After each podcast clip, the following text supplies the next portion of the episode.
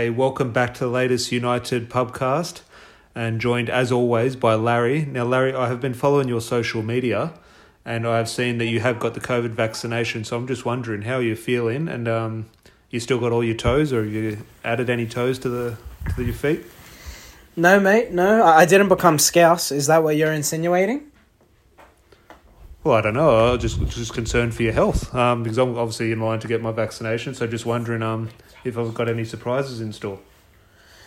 No, mate. Um, look, I, I got to be honest. I took the jab um, after some reservations, but I'm, I'm feeling good actually. Um, a little bit sluggish, so I might be slower than usual, but I'll try and keep up at your fast pace, Tom. Well, ni- nicely goes into the next topic because this is obviously a player which I do like, and for this podcast we will go on because there's not much football. I know the Euros are on, but there's still kind of that feeling that there's without United, there's not too much football.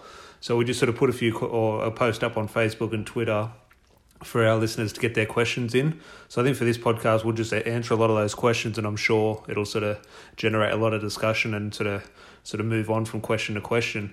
But the first one, which is a bit of a topic, um, which was debated on Twitter over the last couple of days, almost stemming from the uh, Nicky Butts comments. It was regarding Declan Rice and Scott McTominay. Now, obviously, both in the news because Scotland played England, and well, we can get into that game in a little bit, I think, in terms of the fallout of that game. But in regards to the topic of McTominay and Rice, Nicky Butt came out and was, I don't have the quote in front of me, but it was along the lines of, um, I think United's midfield is fine. There's been a lot of talk about Declan Rice, but is he any better than Scott McTominay? I'm not sure. Now, I'll, I'll get sort of my thoughts across, but I'll go to you first, just on Nicky Butt's comments and the sort of that dynamic around is Declan Rice worth is is he worth what it's going to cost, and is he better than Scott McTominay? Obviously, they are different type of players, but they are kind of I don't know if it's it's a British thing, and they're both tall, kind of play at the back, kind of play in midfield, that type of player. If it's mm-hmm. a lazy comparison, but they are always compared, and obviously they had the England v Scotland battle on yeah, a couple of days ago. Yeah, look, I think they're different footballers. Um, I don't like the comparisons, to be honest, and I, I think it is what you're saying, Tom. I think there's a lot of they're both six foot three, six foot four, both big lads, um, both British, and and think that's really all it is. Um, I think Declan Rice is probably the better footballer. Um, but I think they play different and occupy different positions on the pitch. I think Declan Rice is your traditional number six. He sits deep or can even play as a some qualities to play as a centre back. I think McTominay is more your box to box midfielder, can actually contribute with a few goals, which we saw for United this season. So I think it's, it is a lazy comparison. I think McTominay's got the potential to play in that deeper position, but it's probably more as a I hate to be lazy, but more of a destroyer in the sense I could see him reading the play because he does read the play quite well. He's quite a physical player, so I, I, think if McTominay was to do that, that's the I think that's the way he'd occupy a sixth position. He'd need a transition into that, but they are they are quite different. Both players still have quite a ceiling to go. If you had to ask me who has the higher ceiling at the moment, I'd probably lean toward Declan, Declan Rice. But if you're going to sign Declan Rice, who knows what the transfer fee with transfer fee would be. I'm sure a lot of United fans would say try and get him for 50 or 60 million. But if sort of the transfer sort of business continues as it has done over recent years, especially for England players, I'm probably looking at, in my opinion, he's definitely not worth this but I think you'd be going for ninety or hundred million. Yeah, I wouldn't. Not in a not in a million years would I pay that for Declan Rice. For me, if, if you if that's what he's going to cost, though, I'm thinking, well, get Ruben Dias though. Like you want to talk about footballers, and that's the thing. Like, why are we getting stuck into this narrow-minded? Oh, he's English. Like, we don't have to sign an English footballer for Christ's sake. Ruben Neves is a deep-lying playmaker, and I think if you're going to look at United, uh, let me ask you, Tom, who makes United a better footballing side? If you look at what the problems are in terms of playing football from deep deep. Who who helps United transition from the back better? Is that Declan Rice or is that Ruben Neves? Who's going to cost you about a third of the price that the Englishman would? Yeah, well, there's no doubt. From a football point of view, especially in terms of the way I want the game played, in terms of that number six position, is um, it's definitely a player like a Ruben Neves. I, I saw this morning. Um, Verratti for Italy had his first game of the tournament, and what a footballer! Just, I'll sign him over anyone. Unbelievable and his name. Look, I'm, we're definitely not going to sign him. Well, I don't think we're going to sign him, but his name's not really sort of bandied about. I'll chip five dollars in myself to get Verratti. Bloody hell! But if there was one player, it's in that type of mold where okay, you do have that defensive aspect to your game and those attributes, but when you get on the ball, you can dictate play. So um, that is definitely the type of player. that I would be looking for in that role. But if it came to a shootout between Declan Rice and Scott McTominay, I understand and agree that the position for Scott McTominay is more a box to box role rather than a defensive side of things, which Declan Rice might bring. But I'd still rather, let's say, I value Scott McTominay's defensive midfield role as a twenty million pound player. I'll take that twenty million pound player over what Declan Rice brings to that role for eighty million. Yeah, I'd agree with that. And that's the thing. I think the gap between the two isn't vast enough to justify 100 million for Declan Rice. And if you actually took, you know what, take United out of the picture. If you actually just close your eyes, picture the two players and say to me, who would you rather take?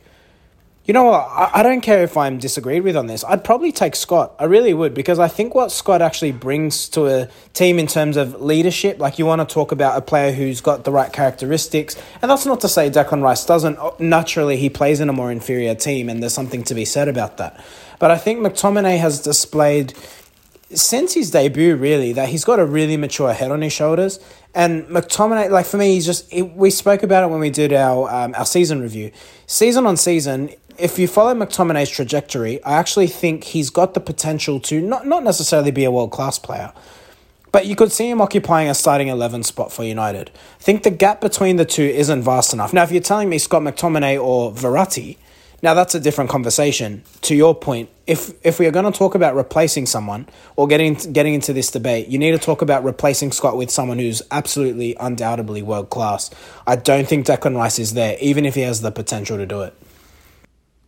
Yeah, no, definitely very well said. And obviously, Declan Rice is a Chelsea fan, and he, he I think, he, from all reports, he's quite desperate to join Chelsea.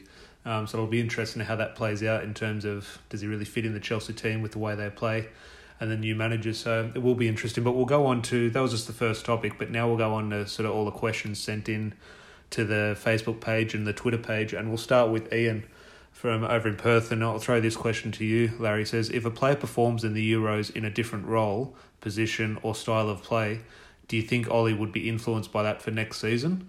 I'm just looking at that. I don't want to. We just touched on Scott McTominay for five minutes. I don't want to sort of go into Scott McTominay and him playing at the back.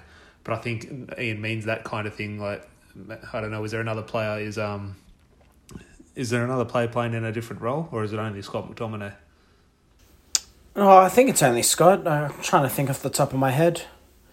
No, Bruno. I mean, Bruno's playing in, the Copa America. I haven't seen the Copa America, but apparently he's playing a more advanced role. And would you see that? In in my opinion, in the question that Ian is asking, would Ole be influenced by that? I don't think so. I would, I would, in my opinion, I would hope not. But however, I would be saying, well, he does have to take all that evidence and all the sort of data, sort of that he has at, at hand. He has to take it into consideration, and if he does see someone saying, or if he does see a player performing well in a different role, obviously don't change the whole game plan of Man United. Mm. But it is something worth considering. Oh yeah, naturally, but I'd also argue does Scott McTominay play in defence for Scotland because Scott McTominay is a good defender, or is it because of the lack of defensive enforcements that Scotland has? So you need to take that perception with a grain of salt. Look, you can always, of course, assess anything. Like if, if a player goes, like I'm just trying to think of a very extreme but opposite example. James Rodriguez. He was playing for AS Monaco. He goes to the World Cup, absolutely blitz it. Real Madrid then sign him while it's not talking about the position, it does show that with a when a player does produce something that is majestic out of a football tournament on a large stage, such as a Euros or World Cup, people do stand up and take notice. If Scott McTominay took you know comes to the Euros, Scotland make the final sixteen, and Scott McTominay contributes with um, eight goal involvements. Yeah, that's something that Ole Gunnar Solskjaer should take note of because while he might have an idea of what the Scotsman is good for, he's also shouldn't be stubborn or naive enough to think the way he sees a player is the only way he can fit in. If if Fred goes on to Brazil and scores eight goals, well, bloody hell, Fred's corrected me. I I've, I consider him incapable of looking at the net, let alone putting the ball in the back of it. But if he goes and plays an advanced role for Brazil and contributes, then sure, it's something we should take note of. Long story short, to answer Ian's question, you observe, but I think you should also look at the team you have at the end of the day, and that's how you should assess the footballer. Yeah, no, definitely. And moving on now to obviously Rob, another listener of the podcast and host of the IFT podcast. Um, Euros theme, um, continuing on the Euros theme. Has any player from the Euros caught your eye that you'd like to see at United? And I'll go first, and it's one which I've just touched on. Um, Verratti. I think he, he he didn't play the first two games from memory. He only played his first game against Wales, and obviously he's quite well known, so it's not a real sort of dark horse or a, really big shout. But yeah, if there's one player that does catch my every time he plays, especially in regards to what I want from a United player or a United transfer, it's Verratti. Uh, I think he, he just he suits what we need absolutely perfectly, both from a defensive aspect, but also from an attacking point of view in that area of the pitch. But I'll just throw it to you. I, know you're obviously a big fan of Verratti as well, but is there anyone else around the Euro 2020 who has caught the eye? Yeah, sticking on the Italians, um, I was going to say Locatelli's looked really good. Um, also another midfield player, one who I think people rave over because they like his potential on FIFA career mode, but what he's actually produced at the Euros has been really good, and I think they've been a really solid midfield partnership. Um, yeah, he, he's looked he's looked really good. And the also thing with uh, Locatelli is a young player. Um, I think Verratti, like, look, if you told me, is there a player who you'd love United to sign? Like, man, Verratti ticks all the all the boxes, doesn't he? Do you think? I, I don't want to go too left field with the podcast on, but do you think Verratti would struggle in the Premier League for, just for his size, or do you think he's just one of those like a Paul Scholes in the sense? Yes, I, I know that that they're different footballers, but where the football mind is so far superior to anyone he comes up against that his size really doesn't come into play here. Yeah, it's a tricky one. I'd refer it to Thiago from Liverpool, one of my favourite players. Obviously, before he joined Liverpool, now I hate the guy. But Thiago has been one of my favourite players for the last decade because he's phenomenal. Mm. But he mm. came to Liverpool, and I don't think much changed in his game. But we we look at the season Thiago had, we almost we all sort of say unanimously that he flopped. He wasn't a good signing. But I just look at it. Well, hey, it wasn't that he was a bad signing. He's just he's playing a different game. Liverpool have played a different game over the last three or four years and suddenly they put I don't want to say a better player in my opinion I would say a better player mm. they put a better player in there who was just playing a different game if now if Verratti came to the Premier League would that game work I think yes it would but it, it would um it would take having good players around him he couldn't play in there and while I'm a huge fan of Scott McTominay I wouldn't play him in a midfield three with Fred and McTominay and Verratti I don't think that would work it would have to be in a midfield where he is playing with Pogba and Bruno Fernandes now, that is an obvious thing. You, it's an obvious thing to say, oh, playing with our best players, of course. But um, at his stage in his career, I think it would be not a risk, but um, it's, it's a hard one. When you see what did happen with Thiago, um, it had to be it would have to be thought out very carefully, and the player would have to be properly motivated. He couldn't be coming in say, oh, "I'm coming in for a paycheck." He'd have to come in with something to prove with Thiago, I think he won everything uh, with Barcelona and Bayern Munich, well, pretty much everything.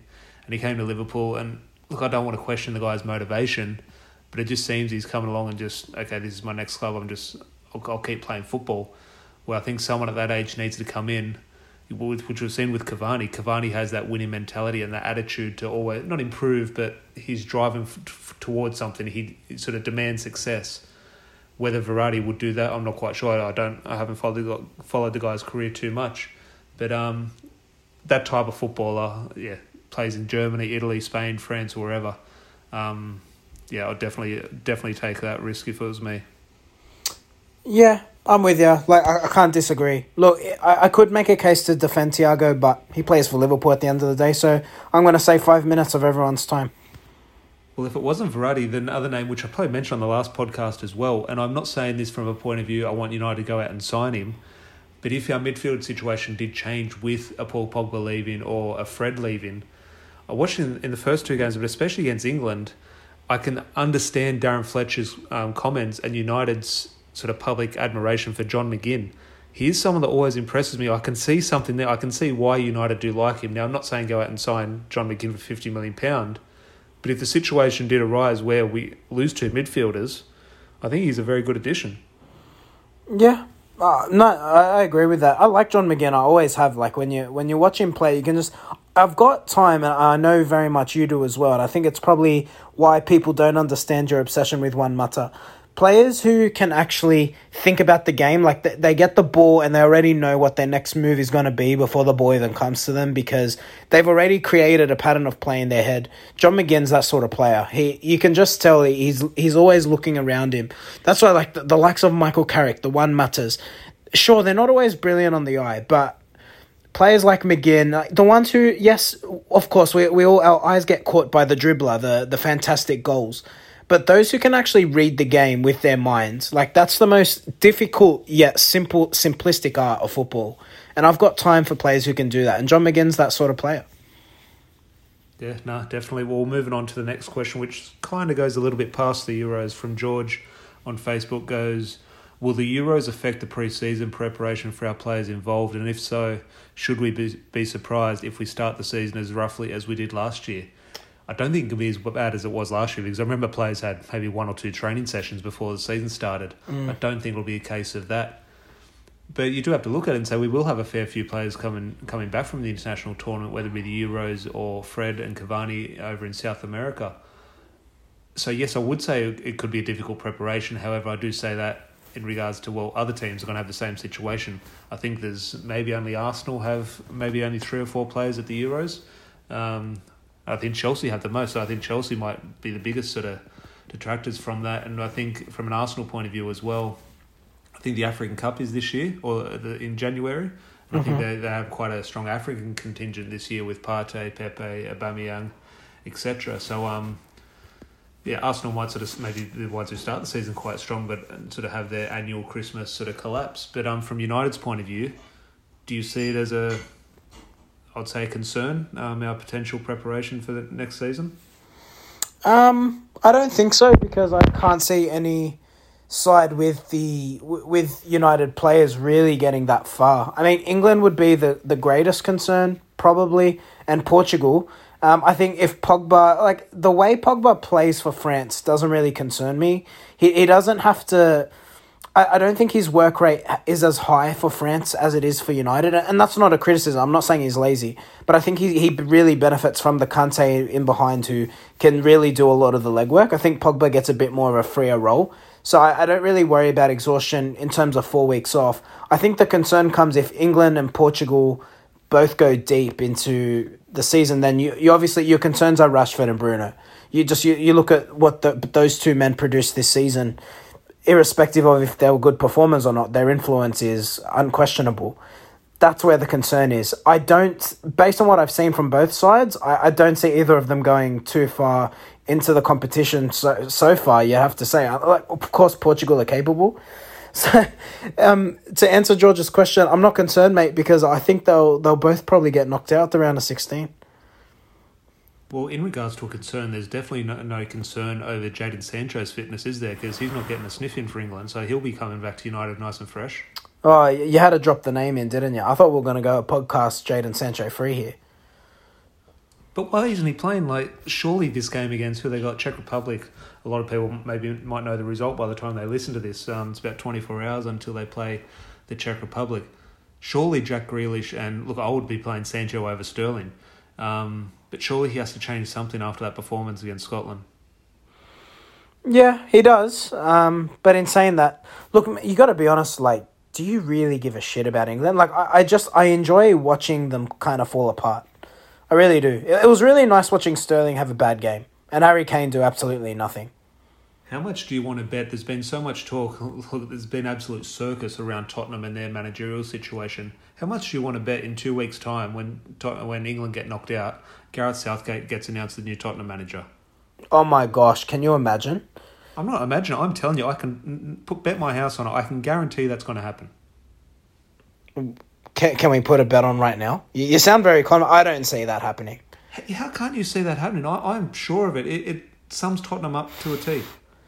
I think Gareth Southgate's two reserves. I think Tottenham have always been a play on the front foot sort of team, which the the the, yeah, the appointment of Mourinho, I, I take that, but that's why it was such a shock. Like Tottenham, for look, we all laugh at them, and we will continue to do so. But they've always been such an attacking team. Um, so I can't say. I think Gareth Southgate's kind of he's in the wilderness, isn't he? He's somewhere in the middle. He's he just doesn't have the balls for it. Like you look at the way England play there's been games where they should really just bomb it forward. He, he doesn't have the balls to do it, and then there's other games where he should be compact and defensively sound, and he gets stuck like, oh, but I want to play my attacking players. He, he just looks like a deluded bloke. You know what? Now saying that out loud, if he's deluded, maybe he should be manager of Tottenham. We'll go on. We'll quickly move on now to um, Elliot on Facebook um, threw in a questions. We, we kind of touched on this a little bit, but there's a little bit of a different angle to it. Saying regarding Fred's form for Brazil, is it just another example of our system defining the players that are in it? And could a good centre back unlock our midfield? And I, I think this will pose sort of no, nothing's the, unlocking Fred. The centre defence um, the debate. But just your thoughts on that? Are we seriously talking about unlocking Fred? No, no, I, I just think that, it, like, in terms of we see, which we've touched on a little bit before, but we see someone perform well for their international team, and we say, well, is there something wrong with our system? Why isn't that player capable of performing like that in a red shirt? Uh, well, it's not maybe a criticism of Solskjaer, but what is that national team manager doing for that player that is that Solskjaer is not doing? Now, that it might be the opposite. Maybe someone is performing better for Man United than the national team. Then you could say, well, what is the national team manager not doing that Solskjaer is doing? So it does flip both ways. But when you do that, when you do go to a centre back um, position or the centre back aspect of that debate, yeah, unlocking unlocking is a term that look we definitely use with Paul Pogba. But do you think yeah, a better centre back partner, a better centre back pairing, is going to produce better performances from the likes of our so called weaker players in Fred and McTominay? Nah, mate. Uh, look, I'm sorry. I'm just still laughing about unlocking Fred. I'm like, you know what I compare unlocking Fred to? It's like saying like I can't wait to unlock Crash Bandicoot when he's the main character of the bloody video game. Like I'm sorry, like we're talking about unlocking Fred. I can't move past that point. Like what is that unlock with Fred? Like don't get me wrong, like Fred is Fred. Like Fred's Fred's a solid player. Fred is a squad player do better do players look better with better players around them? Absolutely. But if we're resorting to we're going to get a top center back so fred can play better we've got problems. Like we need to sign an elite midfielder. That's out of question. I don't care if we sign Varane or we don't sign Varane. You, you, you get that elite defender in. That doesn't mean fred's going to be the solution to united winning a premiership. He needs to be a squad I player. think, i don't think the question's about unlocking fred. I, I think it's just in general in terms of okay fred's one player but who, whoever that player is, and look, we all obviously always do throw the debate around Paul Pogba. Mm. But is the answer to our midfield solution is the answer a new midfielder, or is it actually look, which all sort of the old adage of defenses win titles? Is it starting from the back and a centre back is more important for our midfield, and we could go back to Nicky Butt's comments that we don't really need to invest there. I think it's both, to be honest. Like like Victor Lindelof, when you look at weaknesses in his game, is playing out the back something that comes to mind for you? Like it's not for me. He's actually quite good on the ball, so I, I don't buy into that. I think that we need it. We actually need a good midfielder because where we're breaking down is when the ball actually gets to Fred. It's not when the ball's with Harry Maguire or the ball is with Lindelof. It's getting to Fred and then Fred's losing the ball with his back to goal. That's the concern. Well, speaking of defenders, we'll move on to the last question that came in from Ahmad on Twitter, which a name we haven't mentioned, but it's um, obviously big time in the news at the moment. Sergio Ramos. Mm. Um, Sergio Ramos, should we make a move on him? Um, Undoubtedly. his answer already. And yeah, look, Ahmad says yes, you say yes, and I'll have my view on why it's a definite yes as well. He's just, I don't know if, look, maybe someone shouting their name down their phone at the moment. I can't name a better defender over the last decade in world football. And look, I understand the age debate. I, I fully accept that, and that is something that would need to be considered. But he is so good. He, is, as I said, the best defender of the last decade, and not just good in terms of his defending ability. He's a winner. He's someone who wouldn't be coming in to collect a paycheck. Okay, he could easily get what he wants at Real Madrid. He he would be coming in to win things, and we we've questioned the mentality of some of our players so much in the past and I've never I've never going to turn my nose up at a player of the, of that caliber and of player. How many Champions Leagues he won? He's won four Champions League. He won three on the bounce. And um, look, I understand there's a debate around his age and maybe his fitness, but it would be ludicrous to not be in the discussion for Sergio Ramos. Now, I don't think it'll happen. I think he'd probably potentially be nailed on to go to PSG.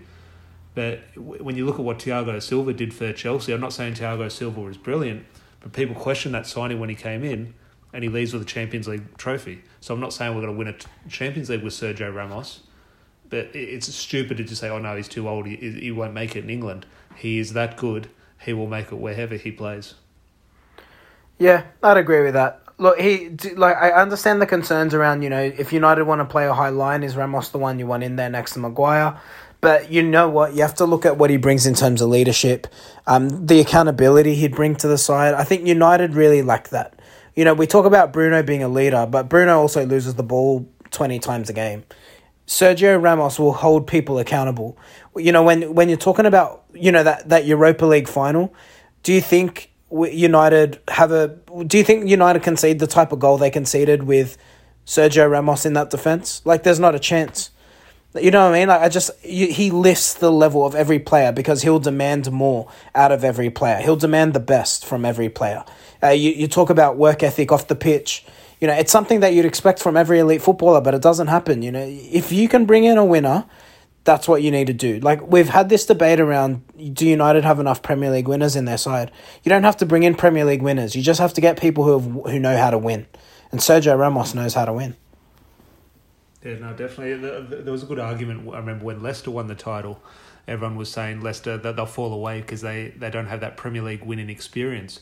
But I remember reading a good article at the time saying, well, half the squad had won the championship, like the obviously um, the league below. Yeah. And again, that's winning. Winning is winning. Doesn't Absolutely. matter what level it is. 100% agree with that. But, and just on the last thing on Ramos, and I think I'm guilty of this. We're both guilty of this as well, especially in the Maguire debate and finding that partner. As we say, we need a quick centre back to pair him up, and we've used the debate, the comparisons when Eric Bailly comes in, and how that potentially changes how we play. But in regards to Sergio Ramos, and say, okay, he might be too slow to partner Maguire.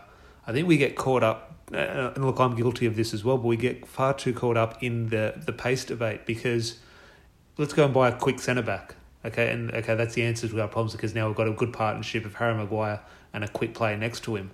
Well, that quick player might have all the pace in the world, but he'll lack in other areas of his game. It is a balance. It's almost that old video game where you have a certain amount of points and you have to give them out accordingly. Sergio Ramos might be quite low on the pace sort of scale on a FIFA rating, but he makes up for it in other areas of his game. So, look, I understand the pace is an issue for some people, but he his attributes elsewhere in his game are so much above the other players around him. It would be a no brainer. Now I say that again. I don't don't see a world where he does join Man United. I think it is PSG. But yeah, I'll be all over that sign, and especially on a free transfer, you'd have to. You'd. I'd be shocked I'd be disappointed. I'd- I don't want to use the word disgusted, but yeah, I'd be disgusted if United aren't having a chat with him right now. I would just sign him up alone for the thought of Sergio Ramos pla paying next to Bailly. Bailly does a bicycle kick and just seeing what Ramos does to him in retaliation of that. Well, Ramos will probably try and outdo him. He's he's a player who can do the bicycle kick as well. But there is one thing he'll connect with the bicycle kick. Eric Bay will do the bicycle kick and air swing it completely. Can we also highlight that the Scousers hate Sergio Ramos? If that's not reason to sign him enough, I don't know what is. Oh well, yeah, he's definitely, and that's part of I think why he would be such a good signer. Not because Liverpool hate him, but he is that player who other fans hate, and that is that is almost a very good hallmark of what a good Man United player is. No arguments from me. Um, and just quickly, Emma just threw sort of two little lines as well. Um, Greenwood and Foden any day of the week. Uh, we're saying Greenwood is better than Foden any day of the week. Just on that, in regards to Phil Foden, I thought quite played quite well, especially in the Scotland game. But was the one who Gareth Southgate took off. But he is a player who's caused a lot of um, headlines throughout the Euros, mainly down to his haircut. Um, but also, it, it's all it's all good praise for Phil Foden, but not for Paul Pogba and other players. But um, just your thoughts on that, and I'd just bring that up in regards to the fact that well, Phil Foden's there creating all these headlines and playing for England on the world stage. Mason Greenwood's not there, but you look at what England have maybe missed. Mason Greenwood would be a strong addition going into this last game against Czech Republic, where they need a goal. Are we asking who's better? I, I think Mason's better. Well, it's it's one of those ones, yeah. That well, who who is better? But I'd say, look, we've had this. I, I always come back to it, and I hope everyone's not bored of it. But I say Andreas Pereira is a better footballer than McTominay, but McTominay is better. And I'd use that very similar with Phil Foden and Greenwood. I say Phil Foden is a better footballer, but if I'm picking one player, I'm picking Mason Greenwood because I think Mason Greenwood is far more dangerous to the opposition. Who's a better footballer, Lionel Messi or Cristiano Ronaldo? But who are you choosing? Yeah, no, yeah, it's a oh, yeah, it's, it's a good old debate, but um, yeah, I think you agree with both Matt and I that um, yeah, it's Mason Green, but I'm also glad that Mason Greenwood's not there. Um, he's out of the limelight. Hopefully, well, he was supposedly pulled out through injury, Mm. but hopefully he gets a full fit, and, uh, full preseason under his belt, and um, he's going in under the radar because he did finish off the season quite well. Look here, we got our player of the season on the podcast. So, um, in my opinion, while I'm disappointed not to see him there, I am maybe sort of subconsciously a little bit glad that he is and that he is flying under the radar a little bit. And players like Phil Foden, Sterling, Mason Mount, Jack Grealish, they're getting all the attention and hopefully a little bit more pressure on them next season. Yeah, look, and this isn't because he's a Manchester City player. I just I think when you're talking about the best players in the world, it it comes down to goal scoring. Who's going to score you more goals in clutch moments? And I, I think it's Mason. Well, I don't think it's definitely Mason. So no arguments there. I think Bruno, uh, Bruno, Ma- uh, Mason's the the player I'd be choosing all day long. Now, definitely just back on the Euros, maybe just to finish up the podcast. Another question from Ahmad. Um, what has been your match of the Euros so far? France Germany was a cracker. I think from a quality point of view, France and Germany was um, very good. I think for me though, the um, France and Portugal game, just not France and Portugal, Portugal and Germany, sorry, um, was yeah, it was a weird game because Portugal scored on the counter quite early, and you thought, okay, here we go, Portugal are just going to sort of steamroll them a little bit, and everyone has sort of maybe been sleeping on the Germans a little bit. But suddenly Germany turned into Germany and absolutely wiped the floor with Portugal, and now we're suddenly looking at Germany and going, are they going to be favourites to win the Euros? Maybe.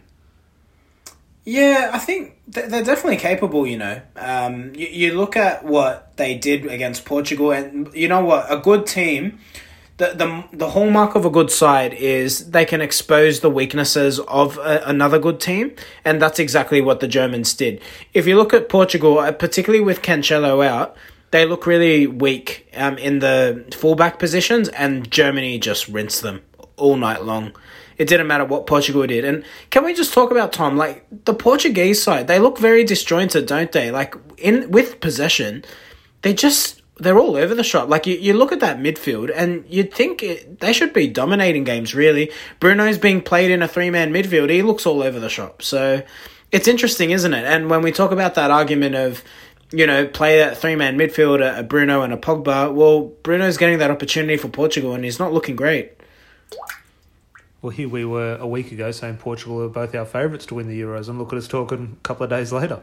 I know, I take your point, and even against Hungary, like Cristiano Ronaldo pulled out some magic, but they they didn't play well outside of those goals. So I think in both their games, especially sort of the way the Hungary game was going, where they weren't scoring, they weren't scoring, and the clock was ticking down. Obviously, eventually they did get the breakthrough. yeah, sort of the floodgates did open, but against Germany, I think a bit of panic started to um, sort of creep in, and when that panic creeps in, you do sort of, as a team and as individuals, sort of stray away from the game plan and you stop doing the basics.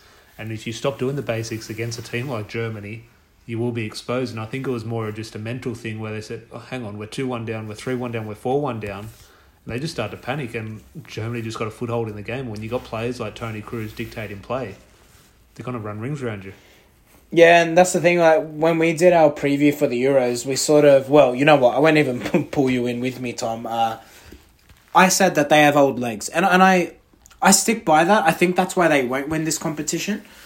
But in saying that, experience can win you games. Um, and you know you only have to look at Italy to say, you know that's that's an older squad, but from like they're the that you wouldn't argue with anyone who said they're the favorites now to win the whole thing. So yeah, look, Germany can win it. They're definitely capable when you look at their roster, but I don't know. I just I just feel like there's something missing. I don't know if it's the age factor. I don't know if it's a lack of world class striker. Just something just isn't quite there for me.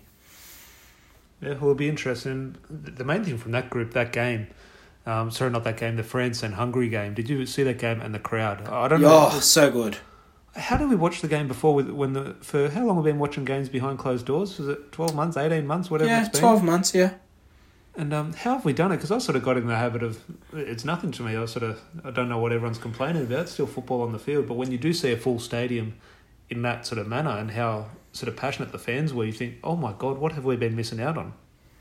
Well, not just that. Um, the way it elevates the players. I think the quality of that game. Oh, Hungary don't Hungary don't get a point from that game without them. That's what I'm saying, mate. Like the the factor is, and if you just think back to some of the boring games we watched throughout the season, you put fans in that crowd, it just gives you that extra two percent. There's nothing like adrenaline from a roaring crowd, and that's what we've really missed out on. Um, I think some games, definitely through the Premier League, where you've seen it's just been played at an exhibition level, but you're seeing the difference with fans, mate. Get them back in, and I hope it can happen in time for the Premier League launch. Because, like, obviously there will be a time when we preview United, but United leads first off the bat. We haven't had a chance to talk about the draw, mate. If that's not a game that you want a full packed Old Trafford, jeez. Well, I don't even think we need a seventy-five thousand seater for that. I think we just need. Remember the last game of the season, and where Cavani scored that chip. Who was, Yeah. it was against Fulham, was it?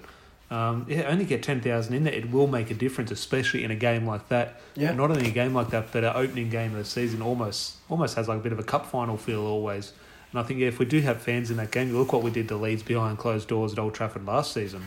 But bloody hell, Scott McTominay was at a hat trick after two and a half minutes. Yeah. So yeah, definitely cannot wait for that game against Leeds. But um, we'll wrap up the podcast because I'm sure we'll have many podcasts leading up to that Leeds match. But um, is there anything else football related or Man United related you want to touch on before we say our goodbyes? No, I think let's leave it there because we're, we're still we're just under two months away, and you know what? That's a positive. We're only two, we're under two months away from that opening match against Leeds, so there'll be plenty of time to talk about United. Plenty of time to rip into boring transfer rumors that won't eventuate. So, no, I think let's leave it there, Tom, and uh, I think we'll talk about United later this week, eh? Hopefully, uh, with a signing, finally, maybe, hopefully. Well, Tom Heaton will be the first signing. Can you imagine what the reaction will be when he gets announced as our first signing of the season? Oh, anyway. I think that's that sums up their reaction there. But um, a big thank you to the listeners for sending our sending their questions in for us to discuss. Um, created a bit of a good discussion, especially um, Elliot's question um, has definitely rattled Larry regarding Fred. Yeah, I still can't believe we're talking about unlocking Fred. I'm, I'm to have nightmares about that. Okay, but until then, again, a very big thank you to all our listeners for sending those in and all your support in the last couple of weeks.